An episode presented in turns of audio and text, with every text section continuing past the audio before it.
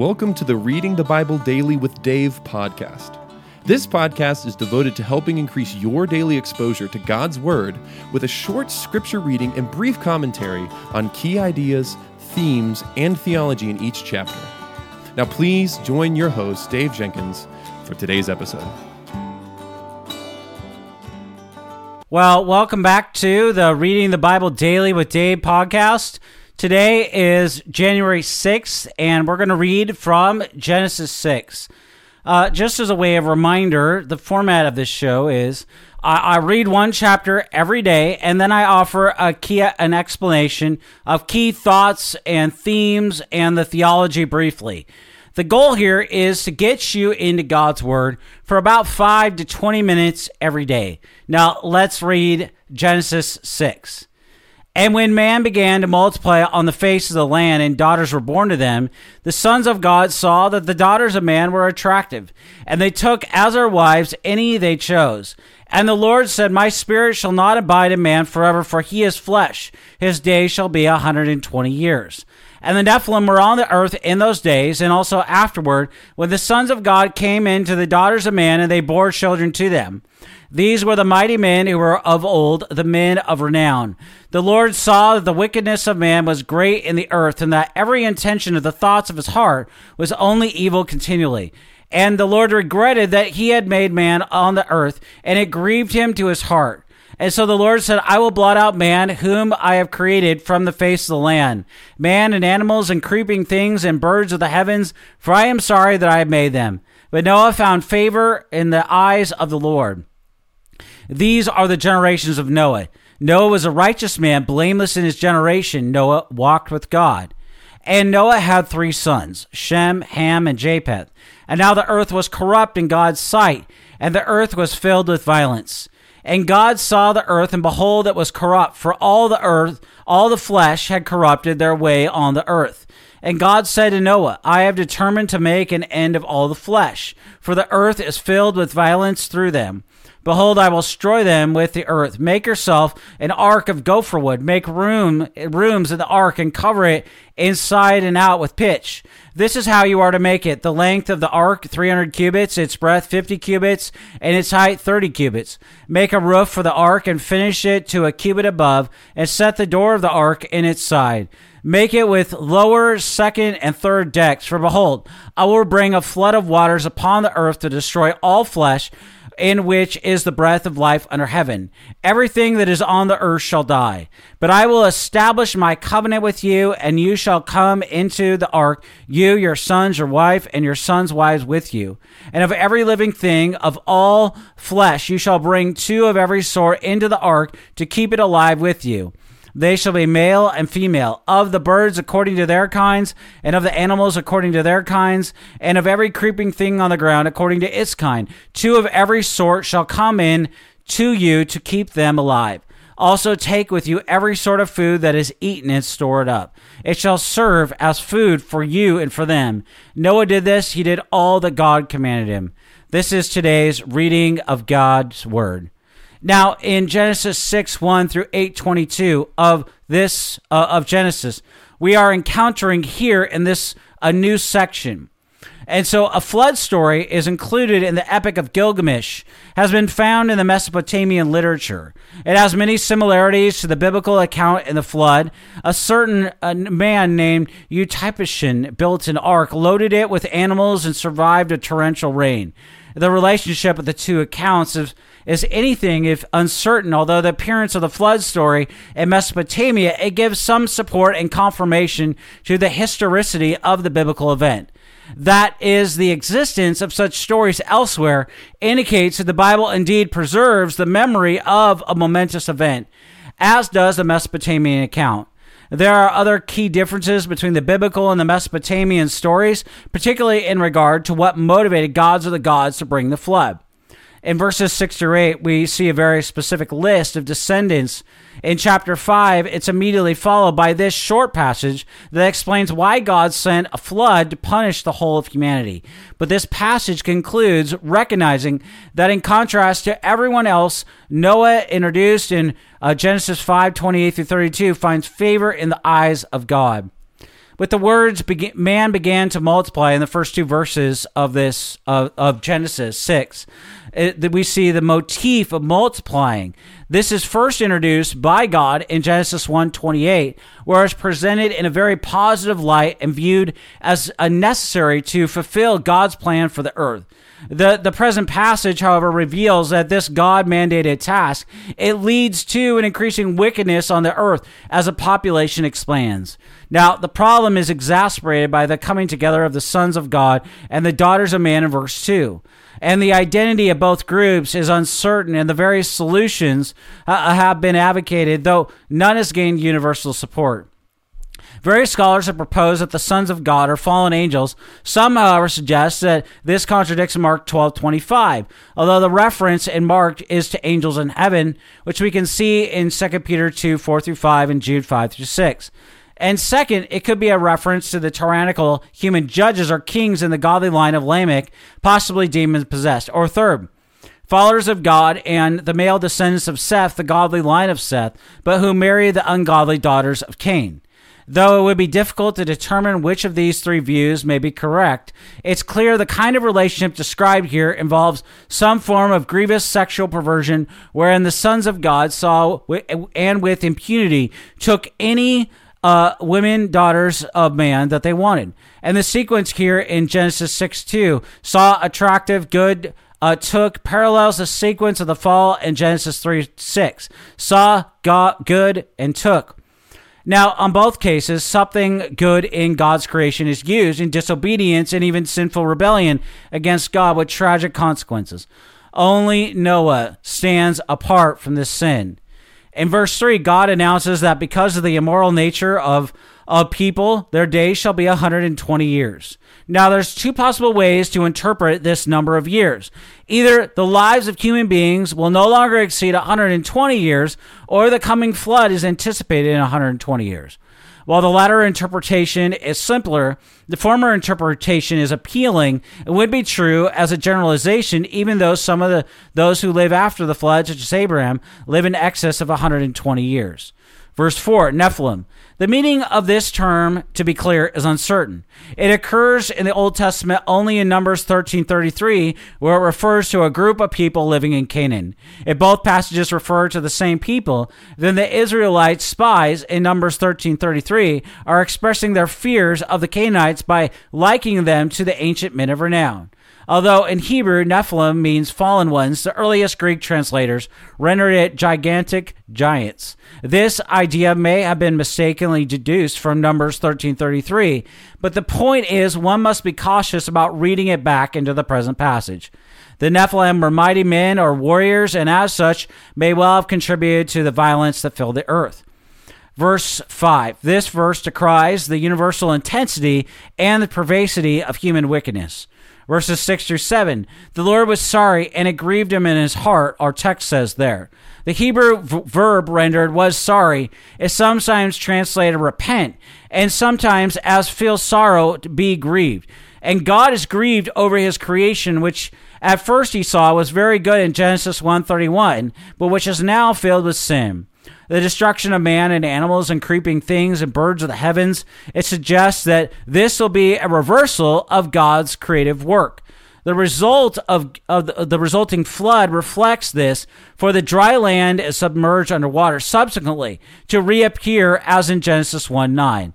And from the face of the land, we, we will get this in verse 7 of this chapter. Now, Noah here is distinguished from all humanity. Apart from Noah, the only other person in the Old Testament who is described as finding favor in the eyes of the Lord is Moses in Exodus 33:17, and possibly Abraham in Genesis 18:3.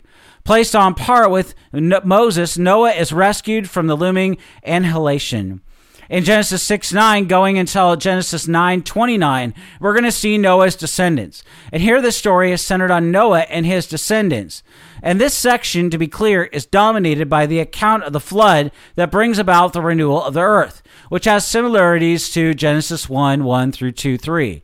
And while the land is cleansed of the defilement caused by human wrongdoing, and a new start is made possible by God, the people's nature has not been transformed, as the final short episode of Genesis 9 20 through 28 reveals. The inclination of the human heart is still bent towards evil. Now, in Genesis 6, 9 through 9, 9 19, we see Noah and the flood. This is a long section that recounts how Noah and his immediate family are rescued from the flood. By echoing Genesis 1, the whole process is presented as the undoing of creation and then the recreation of the earth emerges from the flood. But after the flood, not everything returns to pristine condition. Human nature is not renewed. Verse 9 These are the generations of Noah. So there's a new heading here. It introduces this section of Genesis. Noah's personal righteousness explains why he is warned about the forthcoming deluge. The Hebrew word blameless conveys the sense of being perfect without evident flaw, although not necessarily sinless.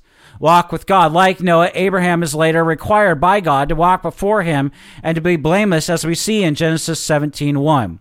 The positive attributes listed here are rarely ascribed to human beings in the Old Testament. Verses 11 through 12. Now, in contrast to Noah, the earth was corrupt in the sight of God. That's because these verses confirm what has already been indicated in verses 1 through 7 of this chapter. Here, emphasis is given to the violence that fills the earth. And the mention of corruption here may lie behind Paul's bondage to corruption we see in Romans 8:21. The creation suffers as mankind uh, is corrupt its way and as God punishes that corruption. Originally delegated to govern the earth on God's behalf, humans have aggressively and viciously asserted their rule over others, including both people and other living creatures. The ancient Near Eastern epics of Gilgamesh and Atrahasis also tell of a flood sent to punish human beings. And in those stories, it is merely the disruptive uh, part of humanity that leads to their destruction. But Genesis emphasizes that God destroys the people he has created because of their immoral behavior. Now, it, verses 13 through 17, in a long speech, God gives Noah directions for the construction of an ark. In verse 14, that, that will be sufficiently large enough to house his family and a wide variety of other creatures. Verse 15 In modern measurements, the ark would have been around 450 feet, 75 feet wide, and 45 feet high, yielding a displacement of about uh, 43 tons. The inside capacity would have been about 1.4 million cubic feet, with an approximate total deck of 95,700 square feet. Verse 17. Simply put, if, if that flood was a global year long catastrophic event about 4,000, 4, 4,500 years ago, as Genesis appears to teach, then it's very reasonable to conclude that it would have produced an incredible amount of erosion and sedimentation and would have buried many plants and animals in those sediments, which would later become fossils as the sediments hardened in the rock. Creation geologists believe that the flood would have produced exactly the kind of geological features that we see all over the earth, as, for example, are beautifully displayed in the walls of the Grand Canyon, Arizona, in the United States of America. These Bible believing geologists think that most, not all, of the fossil bearing sedimentary rock layers are the result of the flood. But secular geologists who reject God's eyewitness testimony in Genesis 6 or 9 say that those rock layers were formed over hundreds of millions of years. And so, if the flood produced most of the fossiliferous sedimentary layers around the world, then these layers cannot be the result of hundreds of millions of years of erosion and sedimentation, as the secularists claim. For the first 1,800 years, the virtually universal belief in the church was that Noah's flood was a historical year long global catastrophe. But in the early 19th century, the idea of millions of years became entrenched in the infant science of geology. Most of the church quickly accepted that idea, so about 1850, most Christians abandoned that belief in the flood. Today, most Christians, including most professing Christian geologists, believe that Noah's flood was either a myth, meaning it never happened, or a large but localized flood in Mesopotamian Valley, or the Tigris and the Euphrates, modern day Iraq, described in exaggerated uh, language. And yet, There are many biblical and extra biblical lines of evidence that Noah's flood was a historical event that really happened. Jesus believed it in Matthew 24, 37 through 39. Peter taught it in 1 Peter 3, 20 and 2 Peter 2, 5 and 2 Peter 3, 3 through 7. Isaiah believed it in Isaiah 54, 9 and Ezekiel in Ezekiel 14, 14 believed that the flood was a real historical event. Now, 11 times in Genesis, the word toledoth appears and is variously translated. This is the account, or these are the generations of. The use of the word ties the whole book together as a historical document, conveying the key events and history from creation to the time of Moses.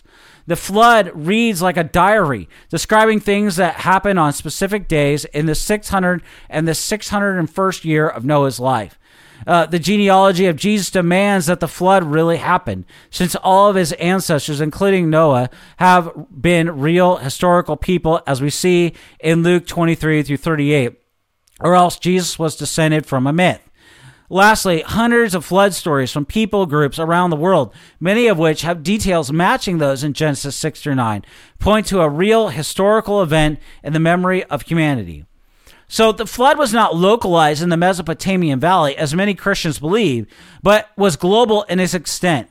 When the waters reached the highest, there was no land above sea level anywhere on the planet. Only a global flood would cover all the high mountains under the heavens by at least 15 cubits, about 25 uh, feet or 7 meters, according to Genesis 7:19.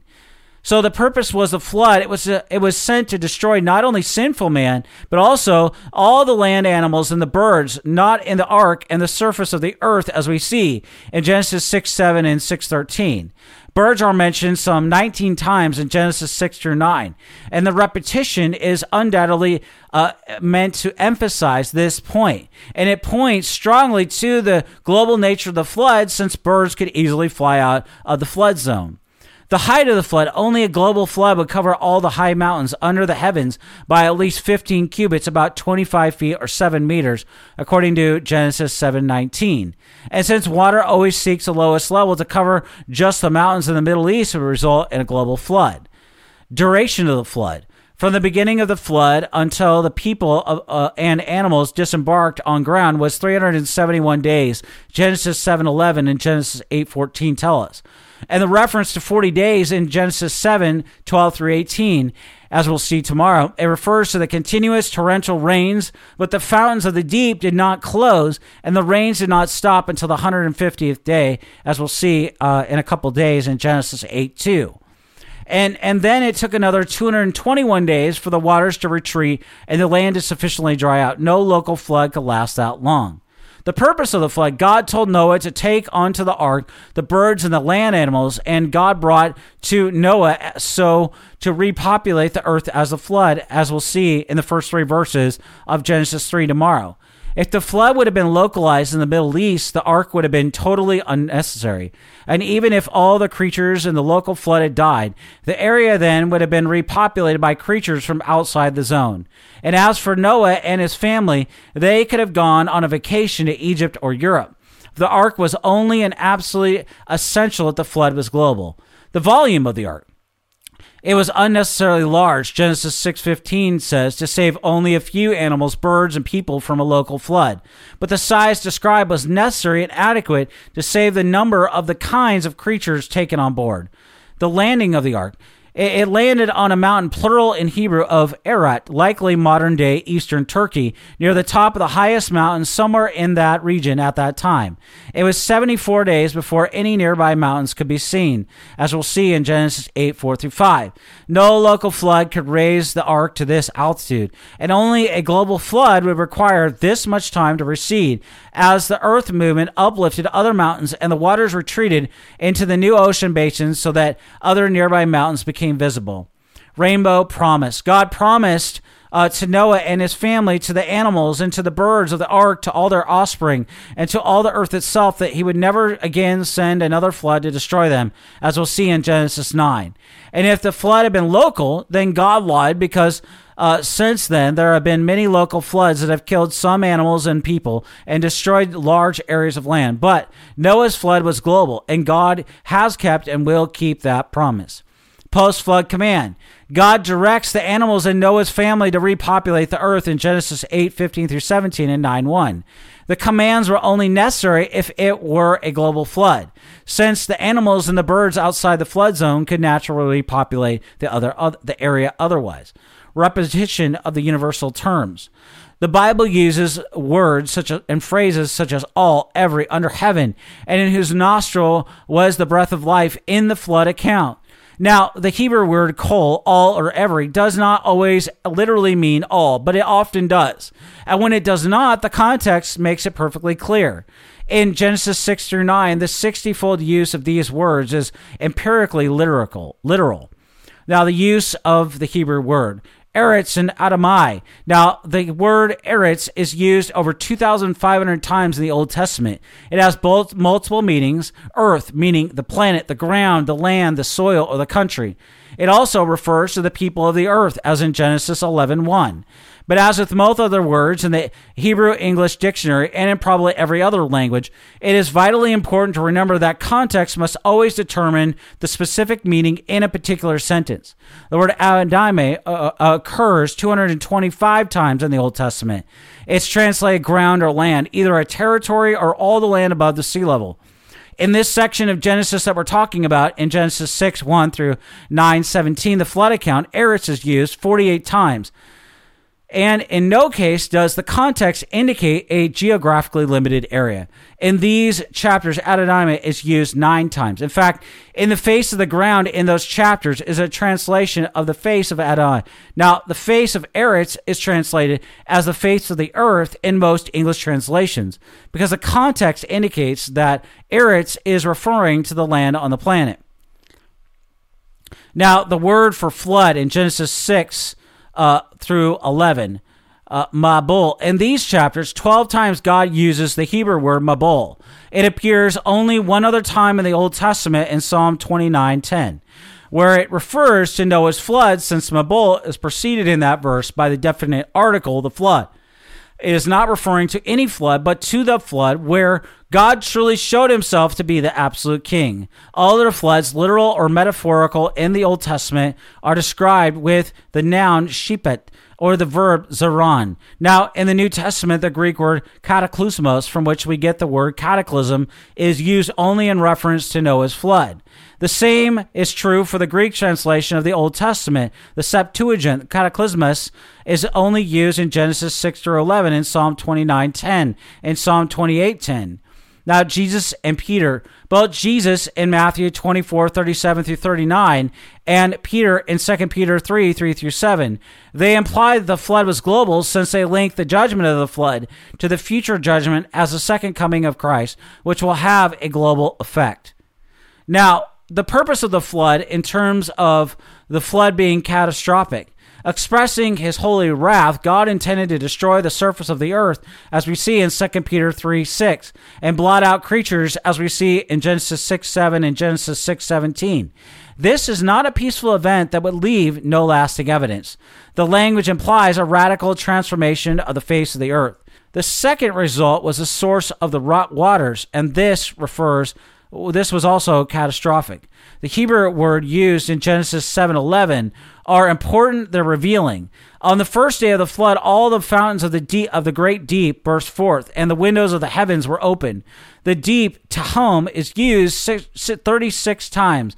In the Old Testament, it refers to the oceans. Fountains means the subterranean waters uh, coming up into the earth's surface, broke open as a translation of the of the Hebrew bakah, which is used in Numbers 16:31 when God destroyed rebellious Korah and his family and livestock with a small earthquake. In Judges 15:19 when God broke the rock to provide water for Samson. In Zechariah 14:4 where refers to Jesus splitting the mountains of olives east of Jerusalem to form a huge valley at his second coming. Genesis 7:12 it shows that the windows of heaven is a metaphorical way to refer to rain. But this was no spring rain to water the garden. The nonstop global rain for 40 days was an expression of the wrath of God. And so the language implies earth movements on the deep ocean floor as it's broken up earthquakes, which would trigger volcanic eruptions and tsunamis coupled with a torrential global rain, all of which would result in unimaginable destruction. The third result is the rising of the waters. The waters did not reach their peak on the first day. That likely didn't occur until the 40th day.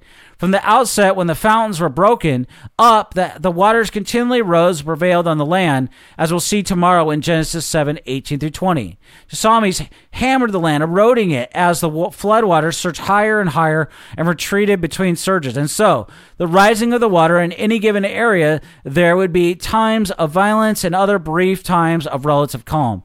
It would not have been equally catastrophic everywhere at the same time. The fourth result was the movement of the waters.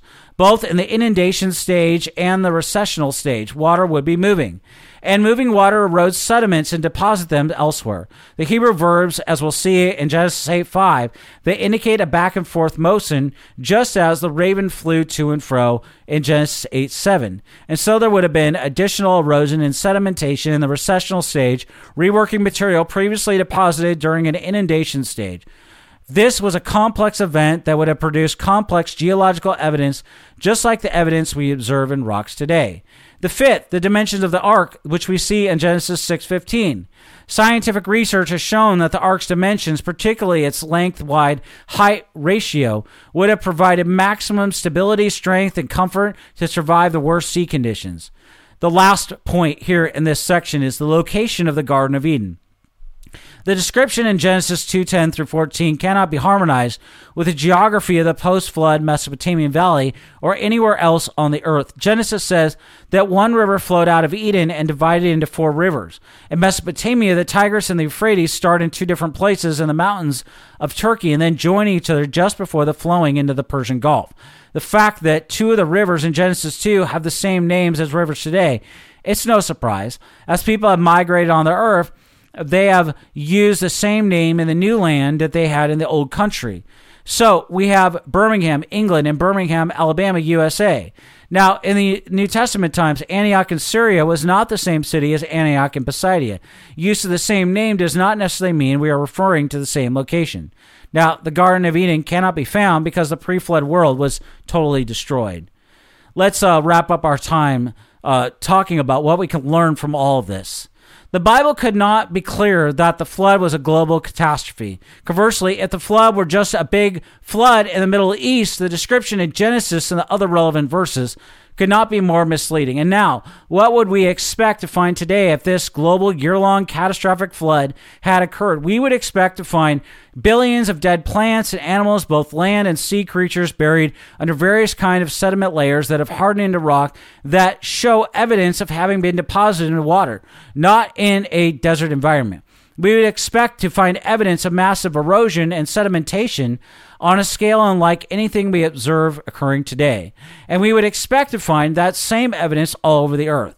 That is exactly what we find. Billions of dead things buried in rock layers laid, laid down by water all over the earth. The question of human fossils is complex and we will talk about it perhaps later. But what we see in terms of billions of plants and, and animal fossils, fossils is geographically extensive, water deposited sedimentary layers is exactly what we would expect from Noah's flood. Now, the flood is critical to the question of the age of the earth. The thousands of, of feet of sedimentary rock layers contained billions of layers of dead creatures that was formed either before Adam or after Adam. And if the geological evidence was formed over millions of years before man appeared on the earth, as evolutionists claim, then God looked at all that death, disease, and extinction and called it very good. And God's curse when Adam fell into sin had no impact on non uh, the non-human creation, contrary to Genesis 3:14 through 21 and Genesis 5:29 and Romans 8:19 through 23. And if that fossil record was formed after Adam sinned, then the most logical cause of most of it was Noah's flood. And so, if we accept millions of years, then we must reject the global flood as a global catastrophe, which is what most old earth Christians have done. If we believe God's word about the flood, then this is a very important reason for rejecting millions of years. It is neither logical nor biblical to believe in both Noah's flood and millions of years of earth's history. All the arguments for treating Noah's flood as a localized event in the Middle East ignore most of the biblical evidence that I've talked about here today. They give very shallow arguments that do not stand up to scrutiny. The real reason people believe that Noah's flood was only in the Middle East is that they have uncritically accepted what the majority of geologists say, especially regarding radiometric dating. But I encourage you today to believe God's clear and without error and without the possibility of error word, rather than the fallible words of sinful people, most of whom are trying to explain the words without the world without God, so they do not have to feel corporately or morally accountable to Him, and to look at the geological evidence presented uh, here today that we've talked about. Let God's word be found true, and all people who disagree with Him be found liars. Genesis 6, 18 through 22. God indicated that he will establish a covenant with Noah by taking into the ark two of every living thing, including birds, animals, and creeping things. God displayed the caring oversight that people were expected to have for other creatures. Well, I want to thank you for listening or watching this episode of the Reading the Bible Daily with Dave podcast. Today is January 6th, and we have looked at uh, Genesis 6. Until tomorrow, may the Lord richly bless you and keep you. Thank you for listening to today's episode of Reading the Bible Daily with Dave podcast. If you enjoyed this episode, please subscribe to the show and rate us wherever you listen to podcasts. Be sure to also like, subscribe, or follow Servants of Grace on Facebook, Instagram, X, or YouTube. We appreciate your support.